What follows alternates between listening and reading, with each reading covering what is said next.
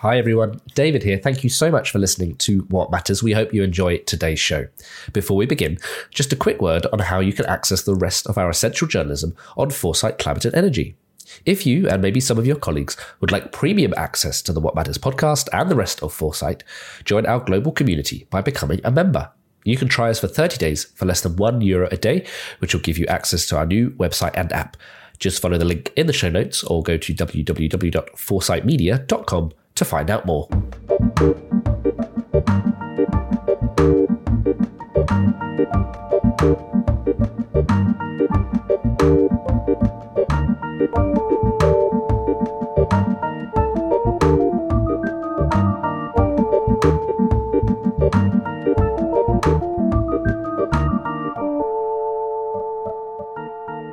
Welcome to the latest episode of Watt Matters, the podcast from Foresight Climate and Energy that puts the energy into energy transition. My name is David Weston, and joining me once again are my esteemed co hosts, Jan Rosenow from the Regulatory Assistance Project and Michaela Holl of Agora Energiewende. Hi, team. Are you well? What have you been up to this week?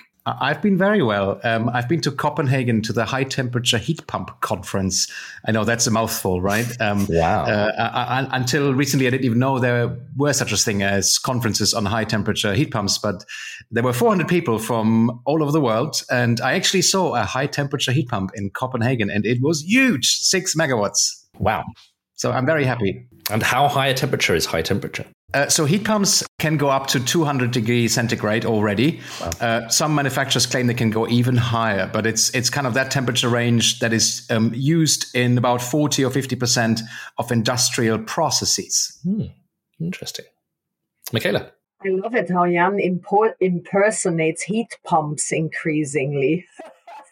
and, um, I've been busy. We had a big event uh, yesterday in Brussels where Agora Energiewende presented the ideas for the uh, for climate and energy for what we call the decisive decade or you know the new legislative term in EU policies. Fascinating. Yeah, I saw some things come out of that uh, event. Looked really interesting. You can't open a newspaper or a news website today without yet another headline that has significant impact on the energy transition, whether it's geopolitical conflicts, trade wars, or yet another election.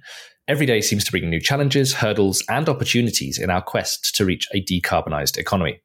Joining us on the podcast today to discuss how the rapidly changing world is affecting energy and climate policymaking is Lisa Fischer, program lead at think tank E3G. Thanks for joining us today, Lisa. Hi, David. Hi, everyone. Very excited to be here.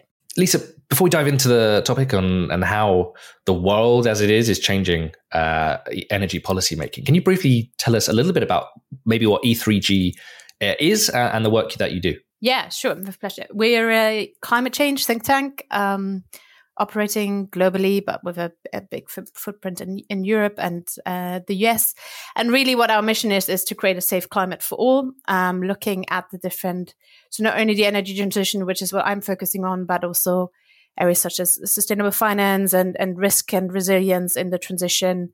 Um, and what what we do most of, I think, is facilitating conversations that wouldn't happen otherwise, and um, making sure the right people talk to each other, so we find a political politically feasible pathway to a faster energy transition. Interesting. Well, yeah. today we are, today we are talking with each other, which is also a good combination, and I'm glad you're here with us in the podcast. Before we dive into maybe 2024 and what we expect to see in the next few years going up to 2030, uh, we obviously just had COP28 at the end of last year, uh, where we saw commitments to triple renewables globally and double energy efficiency efforts.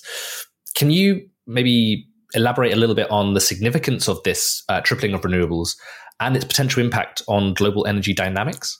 Yeah, sure. And was 2023 was quite a ride, wasn't it? Um, and COP was really a, a big finish to the year, um, where we saw quite a lot of the debates on on on energy really coming to a close. Um, I, it was the first time that COP28 really talked about energy specifically as a key tool to unlocking um, a safe climate. Um, it was particularly interesting because it mentioned fossil fuels as a key, you know, source of the problem.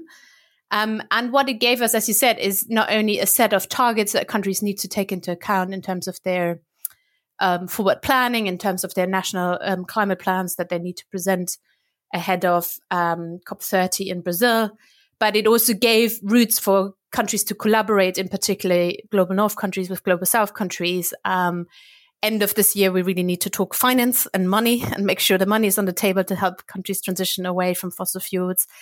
Um, and an opening of a conversation, which I think is new, that the energy transition will also require economic transition. And it was very interesting to see some countries that are fossil fuel producers, like Colombia, actually saying that and saying, we're ready to transition, but we need more support here. Um, and we're sort of, we're different from the Saudi Arabias of this world. So we're really seeing a change in the conversation here. And these near term targets that you said on tripling renewables and doubling energy efficiency give us a bit of a North Star now um, to benchmark not only what the EU does, and the EU really needs to be the first mover here, um, but also what the EU does in cooperation with partners all, all across the globe. Lisa, a cynic might say that it's very easy to adopt these targets, and governments and politicians love to adopt targets because they usually uh, are um, uh, due when they're no longer in power. Um, so they're not responsible for delivery. Uh, we discussed this, I think, on previous episodes on this podcast too. You know, the the, the kind of focus of the discussion also at COP very much on targets um, uh, and perhaps less on delivery. What, what, what do you see as the key obstacles towards meeting those pretty ambitious goals for carbon reduction, for the rollout of renewables, uh, and also other key technologies, um, uh, critical minerals, know, the whole suite of things. What do you see as the key sort of obstacles that are in the way, and and how do you think governments should should start thinking about those and how to address them? Yeah, no, that's absolutely right. I mean, the the good thing for the first time is that these targets are fairly near term. They're 2030 rather than 2050, right? So there's something we can work with and, and sort of measure progress much more effectively. Um, having said that, you know, you've discussed this at length on this podcast. The problem isn't the technologies available. The problem isn't the cost of the technology per se.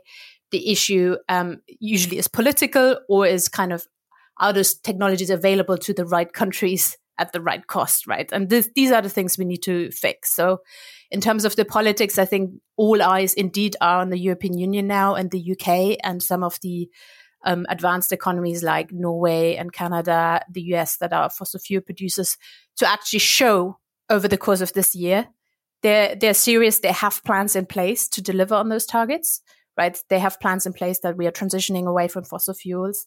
And by the way, Europe is transitioning away from gas, but not at the speed we need. So we need to kind of really make this a topic. Um, well, need, Europe is transitioning away from Russian gas. From Russian gas, exactly. Not from gas. From gas. we are making progress, um, but yeah, we we're far from where we need to be. Um, the UK absolutely needs to stop its obsession with um, expanding oil and gas upstream production and how sluggish it is on, on heat decarbonization. So all eyes are on some of the, the global north countries here now to deliver. Um, in terms of unlocking the politics, and this will create confidence. You know, China is also actually doing an awful lot already on renewables, but what, what we've heard in recent IRENA reports is most of the renewables are in China and, and, and Europe and the US. So we need a focused conversation on how can we get more investment into renewables. And by the way, energy efficiency, energy efficiency, energy efficiency in emerging economies so we don't bake in a, a sort of massively growing energy demand curve going forward. And these conversations will happen this year. So first, uh, Flash, the EU will do Foreign Affairs Council conclusions that sets them up for this year. We'll have World Bank meetings and multilateral development bank meetings they need to make sure the money is on the table. And I think that will actually unlock, unlock progress on the ground. Because, and this last thing I'm going to say on this is countries know already um, over the past few years, it's been um, it's become clear that the energy transition is actually a way of unlocking energy security and competitiveness. So that is people want this, but it's or countries want this, but it's not access- accessible to everyone. I mean, one of the um, hurdles I see in the at least in the short term is that yeah, the, the price of gas that was very high, of course, in in late 21 and especially in 2022, uh, has come right down. You know, when you look at the gas prices uh, in Europe. Uh, we have seen a significant decline, and you may say some of the impetus to transition faster, you know, what has been coordinated under the Repower EU strategy by the European Commission um, is maybe perhaps um, less present simply because there's less need um, and perhaps you could comment a bit on. Now we're jumping to another topic here, but um, we are talking geopolitics, so I think that's acceptable. Um, you know, LNG, liquefied natural gas um, supplies. Um, from what I read, is there's an oversupply that's partly contributing to the low gas prices. You know, will that be sustained? Um, how important do you think that is?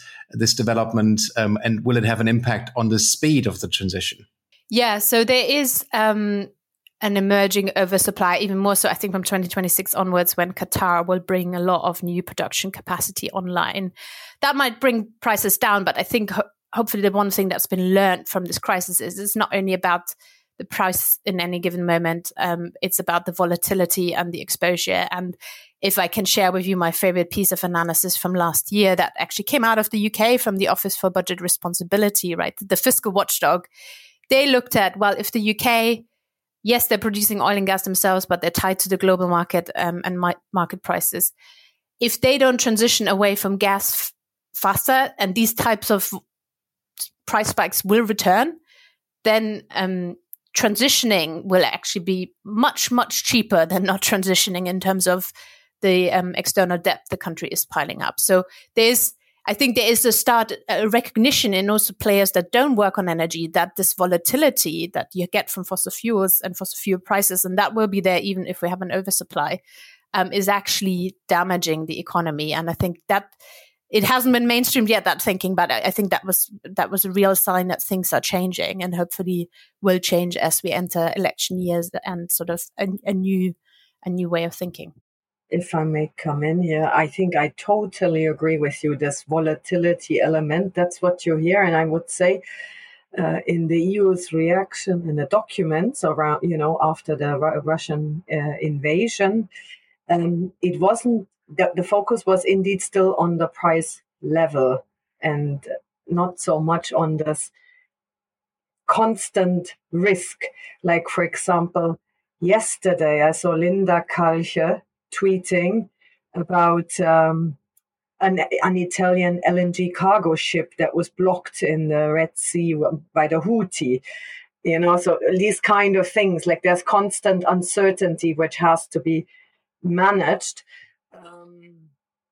And I would hope that that, it, that that would be a bit more prominent uh, in the future. Lisa, I wanted to ask you, would you agree with me also because I think it's a topic that you really worked on a lot over the years from different angles that we would also need a new definition of what we understand by energy security and EU policies because we actually still work with a quite old more supply side no uh, yes. volatility what is it kind of definition?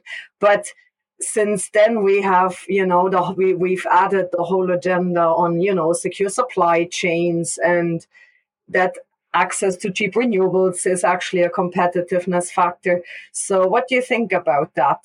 Because like i just saw the new necps and you know they have this pillar on energy security where we no yeah It would yeah. be good to hear your ideas on this no absolutely um the energy security notion we have in Europe is super outdated.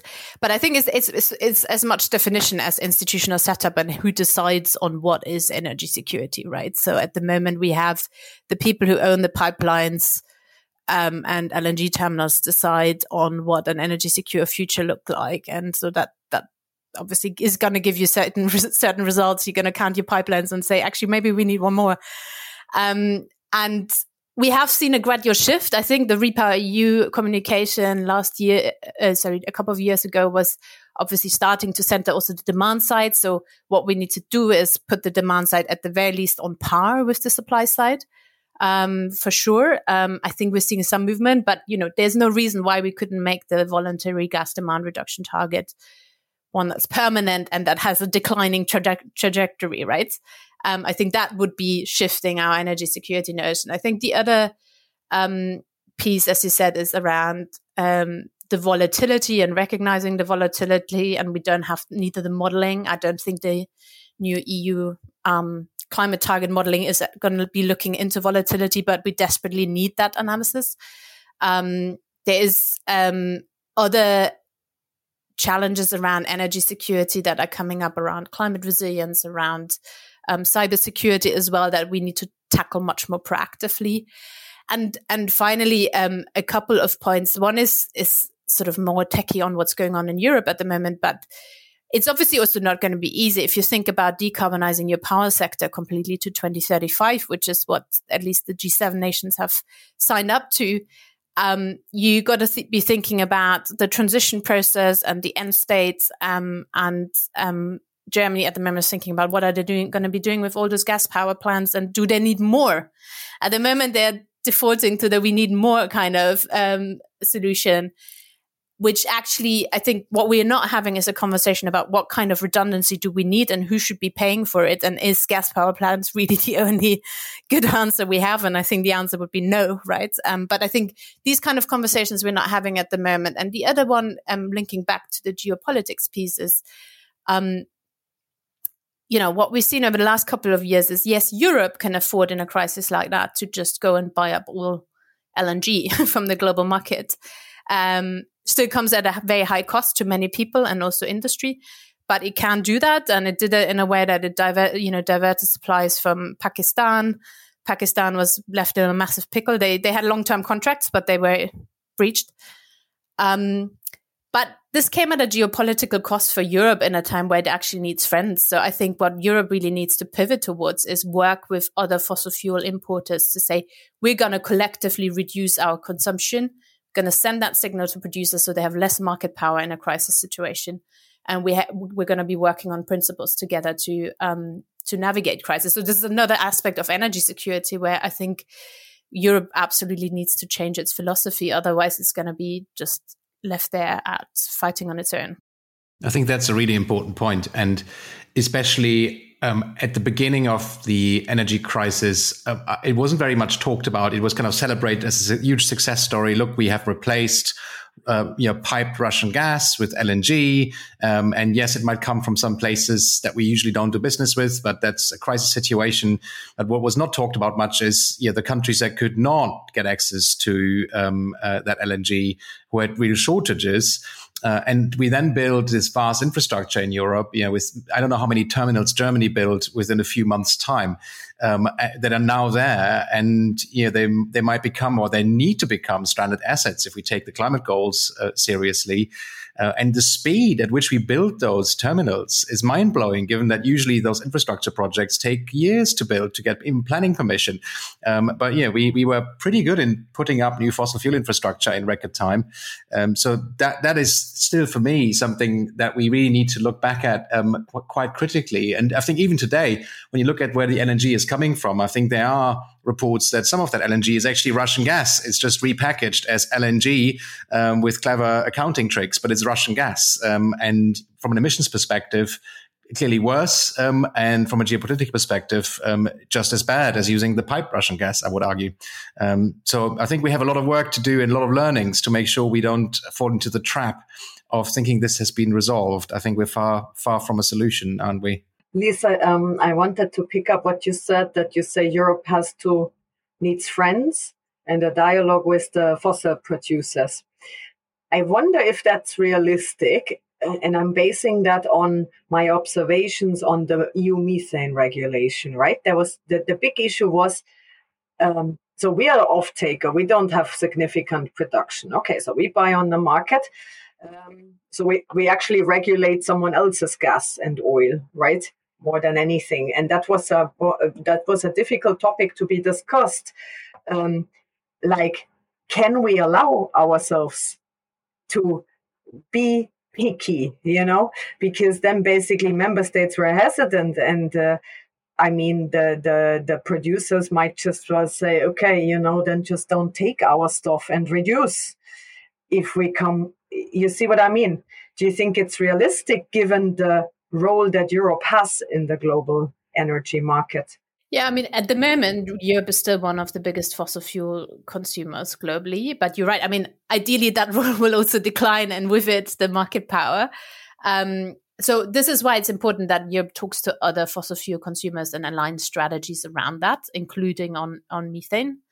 Um, but I think it's also, you know, there's fossil fuel producers and fossil fuel producers, and Europe has different relationships with different ones. And if you if you look at some in the immediate neighborhoods of Europe, and that's most important for also stability um, and, and peace from a European point of view, Algeria, Egypt, um, they mainly export to Europe, right? And so they're very dependent on European decisions. And so there is a lot of potential for um, for dialogue um, and for Europe. What Europe needs to do is come up with clever ideas on how it can support their economic transition, which is not trivial for a fossil fuel producer. But one of the interesting ideas that um, happened at COP27 was Germany and the US and the EBRD partnered up to support Egypt to get put um, build up renewables and retire inefficient gas generation, uh, which then means Egypt can export a little bit more gas without drilling more. It resu- reduces its own subsidies bill at home, and we have more renewables on the ground, right? So we need more of those kind of ideas, um, and it's in the immediate European neighborhoods that Europe has leverage. And as I said, there's Colombia. There is some producers who are actually interested in a dialogue about the transition. The other key player in that is the International Monetary Fund that um, can actually really think about what are structural loans to support countries' economic transition as they try and find alternative sources of revenue. How you deal with the Saudi Arabias and UAEs of this world is a, is a very different kettle of fish. Um, but if you simultaneously organize with other consumers and try and help some producers transition, you're actually changing geopolitics already quite significantly. Hi everyone, David here again. Thank you for tuning in to Foresight Climate and Energy. Remember, your engagement shapes our content. So share your thoughts and keep the conversation going on our new website and app. Not a member yet? You can give us a try for 30 days for just 29 euros. Go to foresightmedia.com or follow the link in the show notes. Now, back to our conversation. And so, what should be the priorities then for the EU moving forward? We, we, had the 2022 Repower, Repower EU strategy after the pandemic and um, the, the conflict in Ukraine. Um, and that was more about kind of making sure there was a secure supply um, and, and less about sort of um, the energy transition. How do we shift that now? what should these priorities be? We've got the Parliament elections coming up, a new commission uh, expected uh, to come in. What is the what, what are the priorities there then to to start shifting the strategy towards a more energy transition decarbonization pathway? Yeah, so there's a couple of internal pieces. One is um, on energy security, like we discussed. I think the EU needs to reshape how it takes decisions on energy dis- security and using what kind of definition. And that needs to reflect that we are um, in a world where the clean energy transition can deliver quite a lot of um, of energy security, and where staying hooked on fossil fuels um, actually means instability for the economy. Um, so that needs to be reflected in how we make decisions. That means it cannot be system operators alone who who take those decisions and make recommendations. So first, I think there's an institutional piece. What exactly that looks like, I, I leave to the experts to design. But um, at the moment, not the right people are in the room, basically, and we're not using the right data. Um, and I think from there, quite a lot of um, things are probably going to follow. I think the other piece that's obviously high on the European and global agenda is industrial and economic competitiveness in the energy trans- uh, throughout the energy transition, where it's both an opportunity and a risk. There's a lot of obsession with risk of becoming too dependent on China, the future of the energy intensive industry. One of my favorite stats is, I mean, the energy intensive industry in Europe is responsible for a large share of emissions, 15%, but only 2% of GDP, right? and if you look at that, they're monopolizing quite a lot of the conversation around um, the future of EU economy. And actually, it's the services sector, it's small and medium enterprises that deliver a lot of the value that also need to decarbonize. And we have zero strategies for them. And if we started there, then I think we'd be managing the economic risk uh, um, a, a, lot better. So these are a couple of internal pieces apart from the obvious bits around deliver on the Green Deal as is, support in particular local actors and municipalities to draw up all the strategies they need to draw up yet and raise the money um, they need for that because there's a lot of risk in the in the framework we set up now. There's a lot of responsibility for local institutions. they're usually very low on capacity. This is something the EU can support with, the European Investment Bank can support with. So there, there's obviously a, a, very big delivery piece. Um, and then there is the sort of global signaling where the EU needs to rebuild some trust that it lost over the last couple of years um, throughout the, the response to the Russian invasion and also actually COVID. Um, where, as I said, helping others transition, putting the financial offer and the technical capacity support offer on the table will go a long way. After all, Europe is still more trusted than the US and others. Um, so there is an opportunity here to find find more partners. Lisa, I would like to follow up on on, on that um, a little bit. I mean, last last year, really, um, most of European energy and climate legislation was sort of renegotiated, uh, yeah, recasts of several directives. Um, and um, most of that is now complete. You know, there's still some loose ends, but most of it is now complete. So we have you know, new electricity market um, design framework for Europe.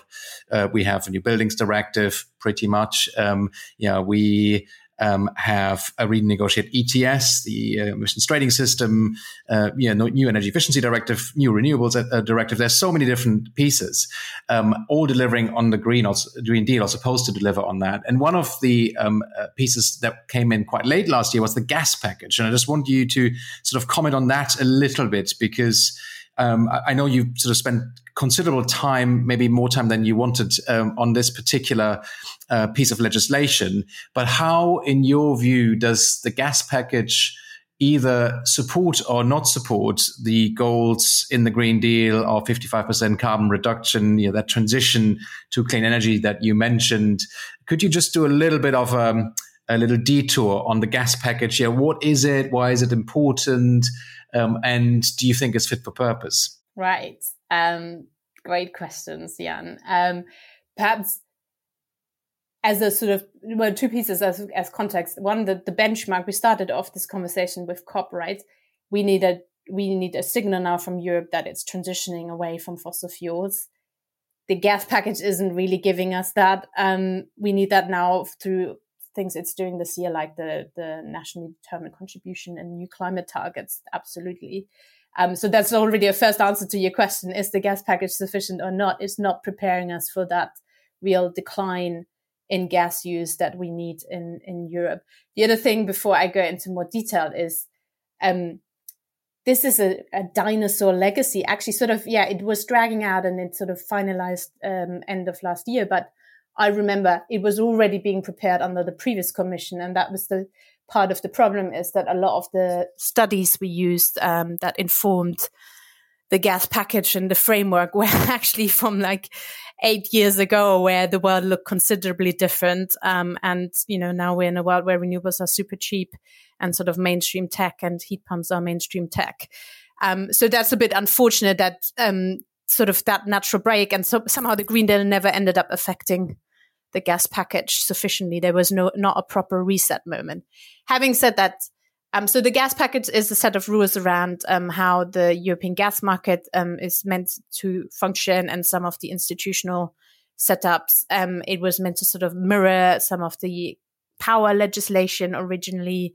Um, it then became much more about um, also hydrogen and how would hydrogen be part of the same market or a different market as gas? It's also a molecule, but other than that, actually, um, the read across is, is limited, I would say. And um, it also became an, en- an entry point for some conversations around how do we operate a market that's declining as opposed to a market that's growing, which is the power market. So anyway, mirroring those two things doesn't make much sense because they're completely different.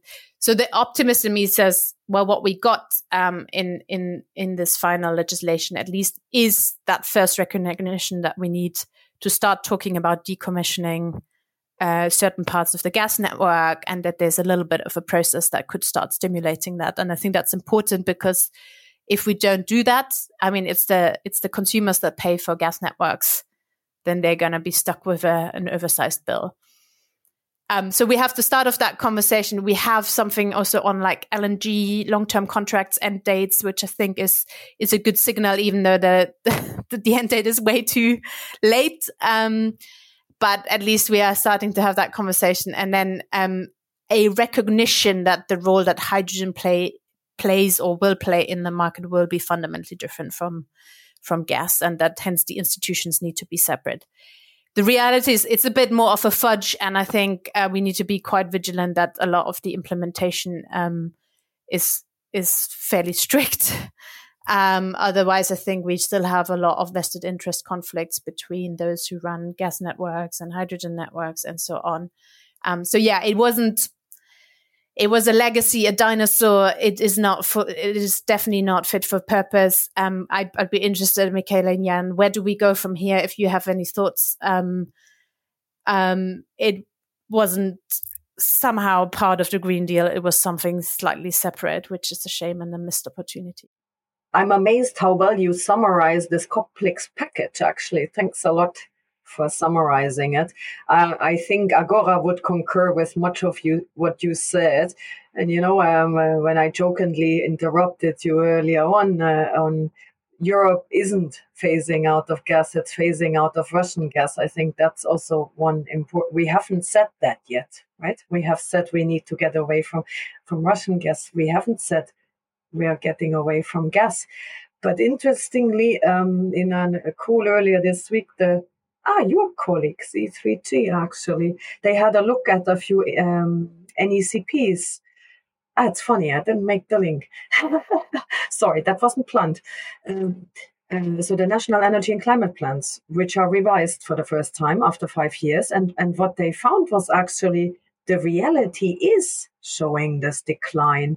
They looked in a few countries and came, added it up and saw, wow, that did change compared to the report that was submit, submitted uh, five years earlier. We have not enough, but we have 30% reduction in gas demand in, in the countries they looked at by 2030. So what you just said, we need to get going on answering the question how we do, how do we manage this you know, how, how does it go until there are three people left in the gas network?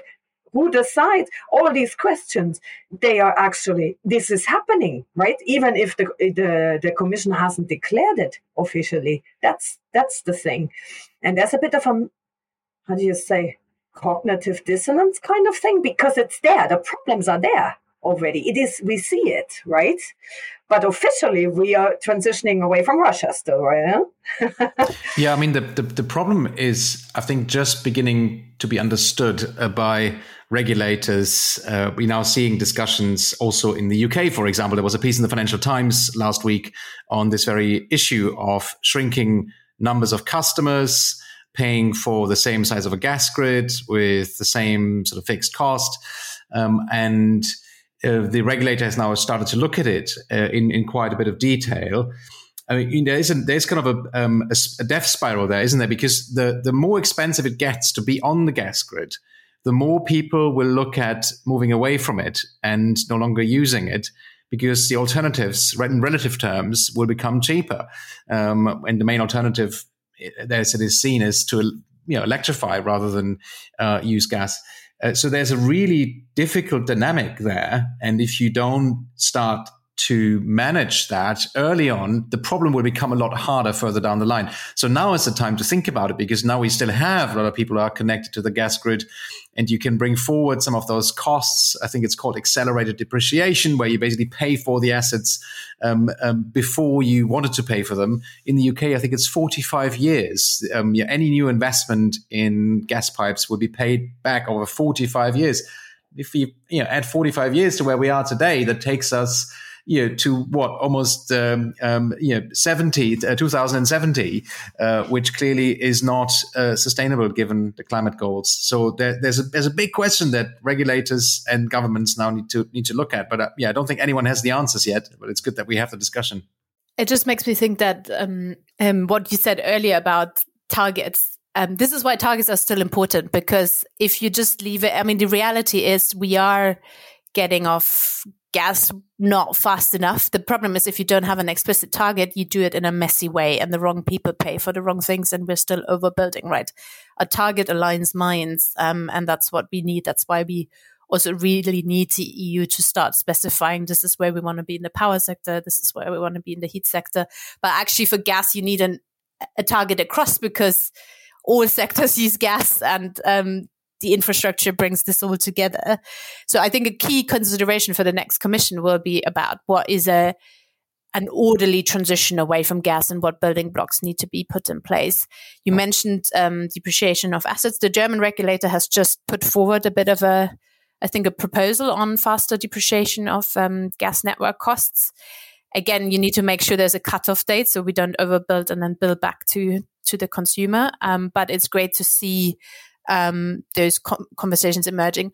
One thing I maybe also Jan and Michaela, I don't know if I've missed this, but I think we also don't have a vision for what the gas grids at European level should look like in 2030, 2035, 2040, sort of scaling down, right? And what are some of the choices involved along the along the way? We obviously have the the plans put forward by system operators, but they are they're sort of biased and not necessarily always in line with what the reality we're seeing on the ground. So I wonder whether that's also a little bit a gap in the discussion or whether it's just something I haven't I haven't come across.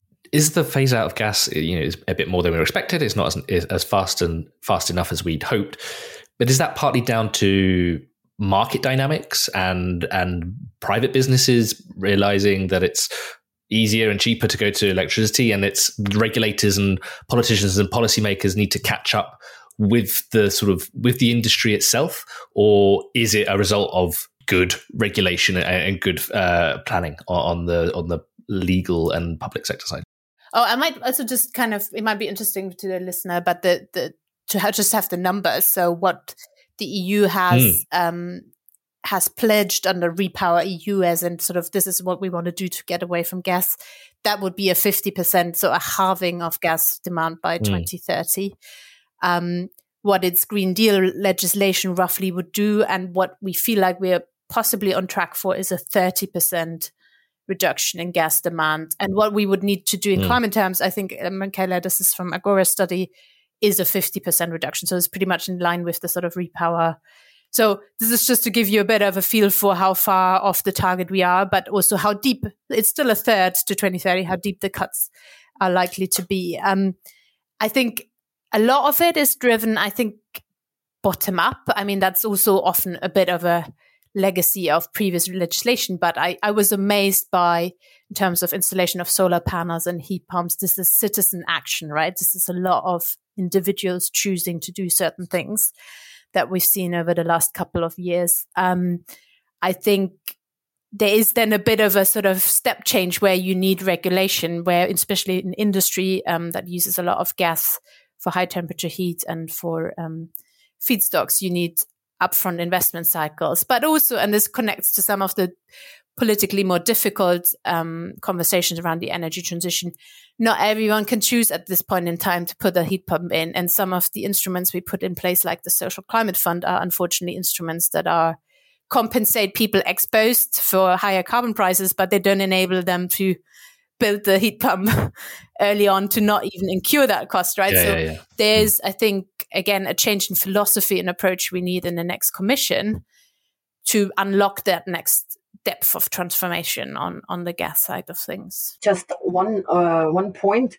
Uh, since we all uh, always get very involved when once gas is on in the topic, but actually, um, yesterday also at our event, we need to phase out of all fossil fuels we need to phase out of coal, which we started once on a, you know, we started off, but yeah, then last year ended up with market design allowing also support for very high emission coal plants. So our first phase out, it's okay-ish. We discussed that on an earlier episode. And then there is the topic we don't talk. I mean, we talk a lot about gas, um, and that's important because we just saw how many problems there are to be solved. But oil also has to be phased out, right? And uh, I think there's absolutely no discussion on that either, right? I, I very much agree. Um, and it's important. Um, oil is, for most fossil fuel producers, the cash cow, right? Gas is the geopolitical leverage because of the pipelines, and you can't, the, the markets are more fragmented. Um, so there's less substitution, but oil is the cash cow. So if, if in terms of the political and geopolitical transition, we need to tackle this. Um, I think um, there's a lot of reliance on that electric vehicles were sorted. Um, right. And obviously there is a big uptake. Um, but again, it's about who can choose that. But also we cannot afford to replace every car one to one with an EV. So we need a better public transport offer that requires public intervention. So yes, I absolutely agree. Eh, we need to phase out of all fossil fuels. And there, uh, there are these stepping stones where to some extent you can rely on the market to drive things, but then you need to sort other things. And this brings me to the point I love talking about fossil fuels and fossil fuel phase out, and we need a lot of discussion on that and how to do that well. Um, but we need to spend a considerable time talking about phasing in the clean energy solutions, right? This is why this podcast also exists because this is the, this is the hard thing is building things and turning things off is actually still much easier. So, um, and this is why we need again need to talk about grids we need to talk about demand side flexibility and digitizing grids. Um, we need to talk about how system operators need to become much more comfortable at using digital technologies and having the right skills in house to do that. Otherwise, um, we cannot operate this energy system. So um, that's sort of the other thing. I think we we really need to spend the time on on the things that are bringing us most value.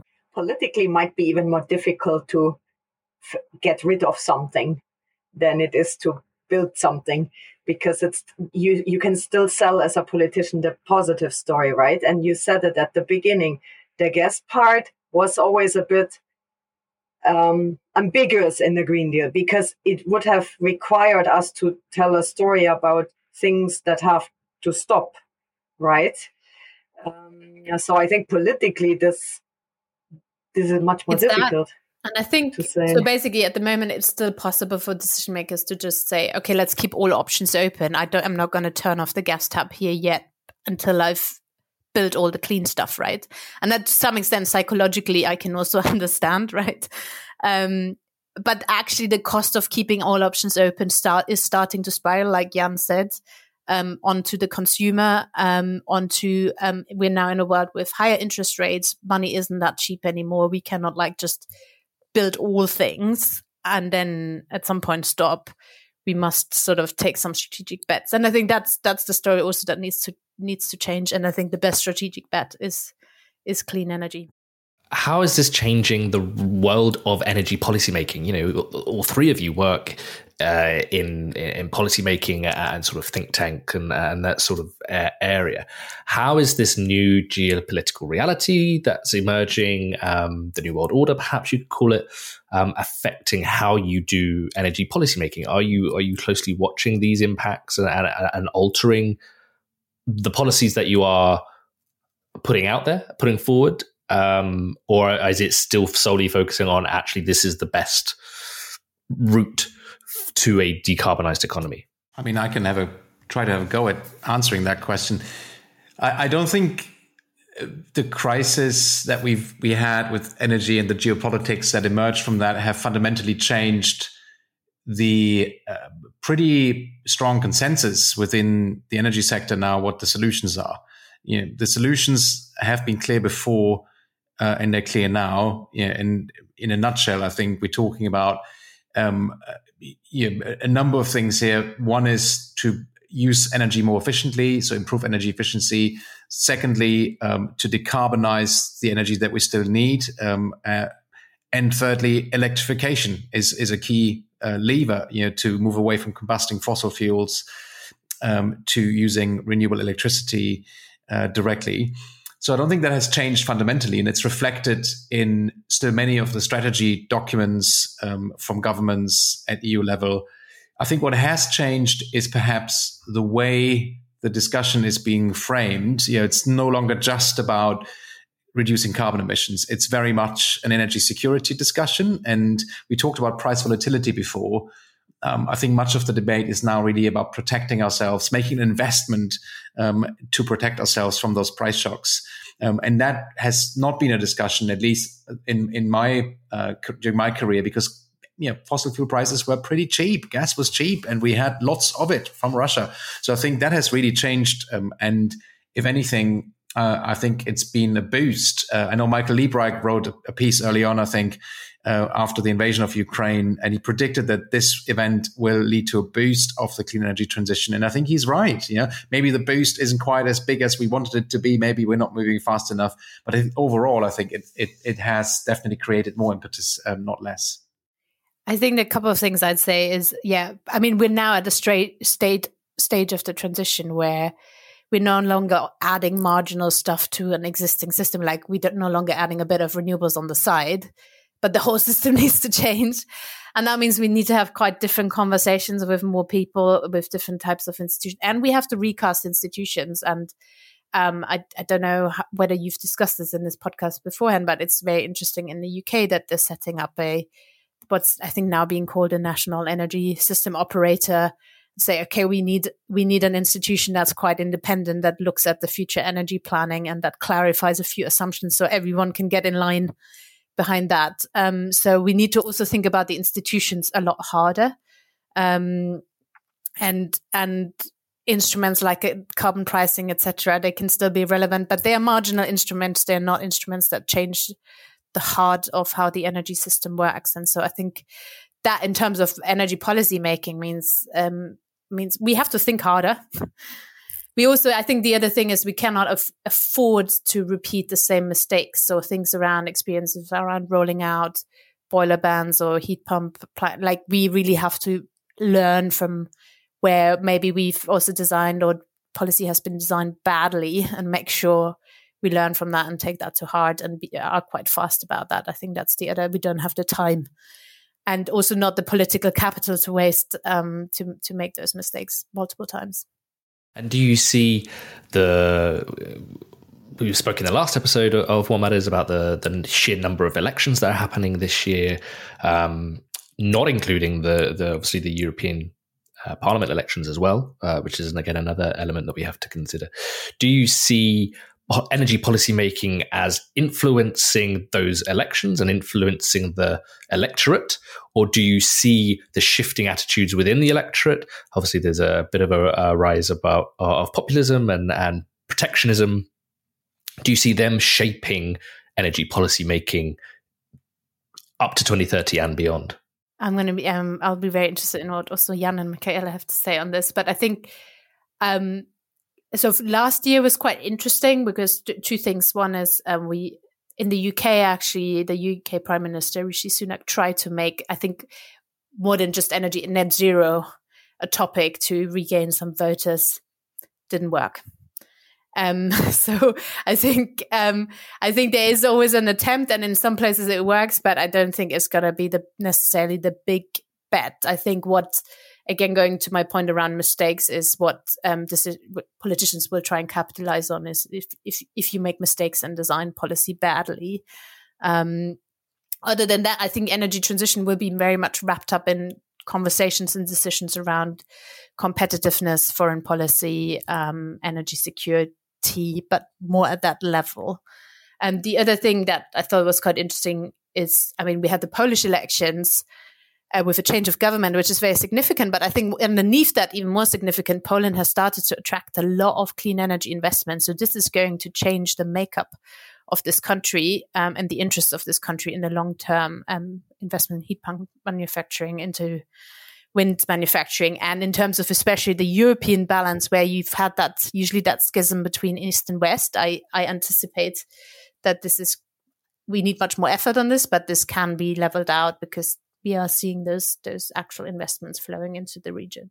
Do we have time to to uh, add to that, David, or should please, we? No, please do. Yeah, yeah. Um, I mean, it's yeah. The politics of this are difficult. There's there's no doubt, and um, I think it's not just badly designed policy. I think what's important is that a lot of the debate that we're seeing in the media um, is not just there because some journalist is kind of reporting on it we know um, from various investigative journalists um, who've looked at this that some of the stories that we're seeing, some of the negativity that we're seeing, some of the backlash that we're seeing, uh, is funded and is coming from vested interest groups. You know, that's been documented. There are even PR agencies. There's one in the UK, for example, that is, uh, you know, on their website, they were saying they're proud that they um, uh, got people um, outraged over heat pumps um, by putting out really negative articles in the media. So some of this is not happening by chance, um, and we just have to recognize that. Um, but I think we also, in, in in how we design policies, need to do a better job in anticipating how some of that debate might play out in public and really prepare much better than than we have. I think the German example is a good one um, and and have have the answers ready because yeah some of these things are difficult and they're not easy and people will have questions and if if policymakers aren't ready to to answer those questions then you know some people will use that as an opportunity to derail the policy altogether. Um, so I think that is, I think, for me, is a, quite an important point as we move faster. Yeah, there is there is pushback, and we've seen that before. I mean, there's there's a great book um, which I uh, keep recommending. It's called Innovation and Its Enemies. And it's looking at totally other sectors, not just energy, but the incumbents always try to stop innovation uh, because it's bad for their business. So there's some really valuable lessons to be learned from that. Just one quick gap is uh, just, I think I, I, I agree. It's, it's more than just be careful not to make a mistake. I think there's, there's, there's an, ideological debate shaping up around it. And just to, to show what that looks like, um, I, uh, I saw the PPE manifesto for the elections, and one of their requests is uh, take back the combustion engine rules for 2035 that were agreed upon in a you know they were negotiated between 27 member states, the European Parliament, for two years almost. They want and, to be done um, yeah, the proposal on the table is yeah. take this back. Absolutely, um, so, and that's just that's purely just to win votes and to be to be divisive and to be to show that they're different from from the uh, people that are already in power type thing. I assume so, but they should talk to Rishi Sunak. They should. Absolutely. Uh, really interesting. Maybe you can facilitate this. mm-hmm, we should. We should. We'll get everyone on a podcast. Um, before we go, uh, one, th- one thing we will ask all of our guests is if they could look into their crystal ball, what does the energy transition landscape look like in 10 to 20 years' time? Yeah, let me just get my crystal ball out. Um, mm-hmm. You no. have an actual crystal ball? wow. Okay. That's one. Um, yeah, actually, I mean, I was thinking about a very um, very difficult and interesting question. Um, I think the the few things I thought might be interesting to highlight. I mean, much more fun and interactive. Hopefully, will be the energy sector, and people will be dealing with energy in so many different ways um, in their households with via their vehicles, um, and have more agency over that. And I think. I, I'm mentioning that because it's really important because we need system operators to help people do that um, and make it easy for them. Not everyone wants to kind of fiddle around with their washing machine and timing. So that's one element. Um, much, hopefully, much less exposed to global whims and volatility because we've we've made a big um, progress in in divorcing the economy from fossil fuels. And I mean, lots of people talk about China independence on China, but most of the stuff we import from China in terms of energy we don't then immediately burn and have to you know import again like we're doing with fossil fuels but we actually get get a bit of a longer term value from it. So i think it's also very different. And the the biggest question mark for me is the the role of like how balanced will the transition have been? Is it will it just have been like the eu the us china and a couple of others? Or will it you know will other major economies but also smaller economies have had the chance to come along, and only then we can also save the climate. So that's my crystal ball. Yeah, fascinating.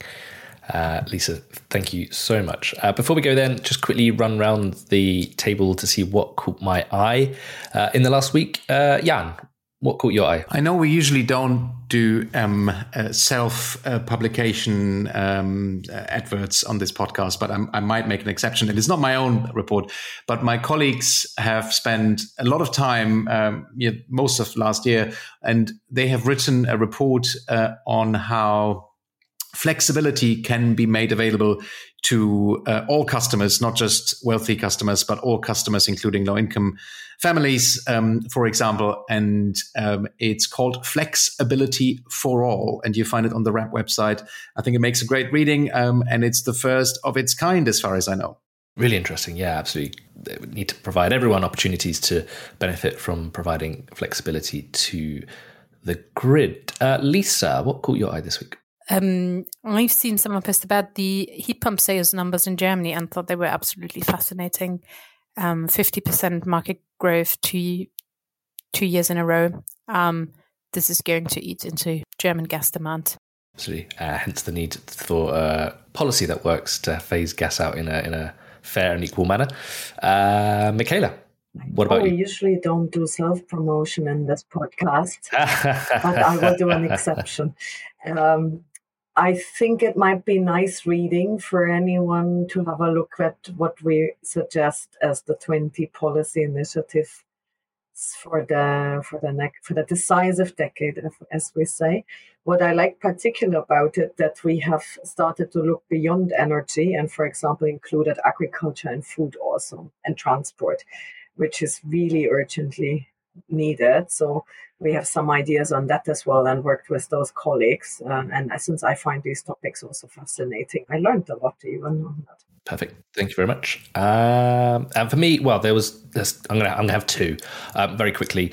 The uh, there was a report in the New York Times that came out uh, late last night about the Biden administration pausing a decision on whether to approve what would be the largest natural gas export terminal in the United States, uh, which could delay it past the November election uh, and also put 16 other proposed terminals in jeopardy. Uh, so I guess that reverts back to a little bit to our conversation on, on working with other suppliers of gas and seeing what that could do. Uh, could have a huge impact there on the US uh, energy um, market. Um, and then the other one, of course, was the yet another delay, yet another increase in the bill at the Hinkley Point C nuclear plant in the UK.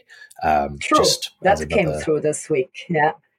That yeah. came through this week, yeah, putting more pressure on the UK government to find more money for it, um, even though, uh, yeah, they, they'll, they'll cancel a rail project uh, because it's too expensive, but they won't cancel a nuclear project.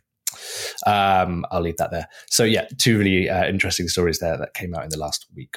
So, sadly, that's all we have time for today. My thanks to Lisa, Michaela, Jan for joining us today, as well as our producer Kira and our audio editor Robert. If you have any questions for the team or wish to add to the conversation, why not join us on our new Foresight website and app? Visit www.foresightmedia.com or follow the link in the show notes to get a one month free trial with full access to the site and let us know your thoughts on energy policy making. Uh, until next time, thanks for listening.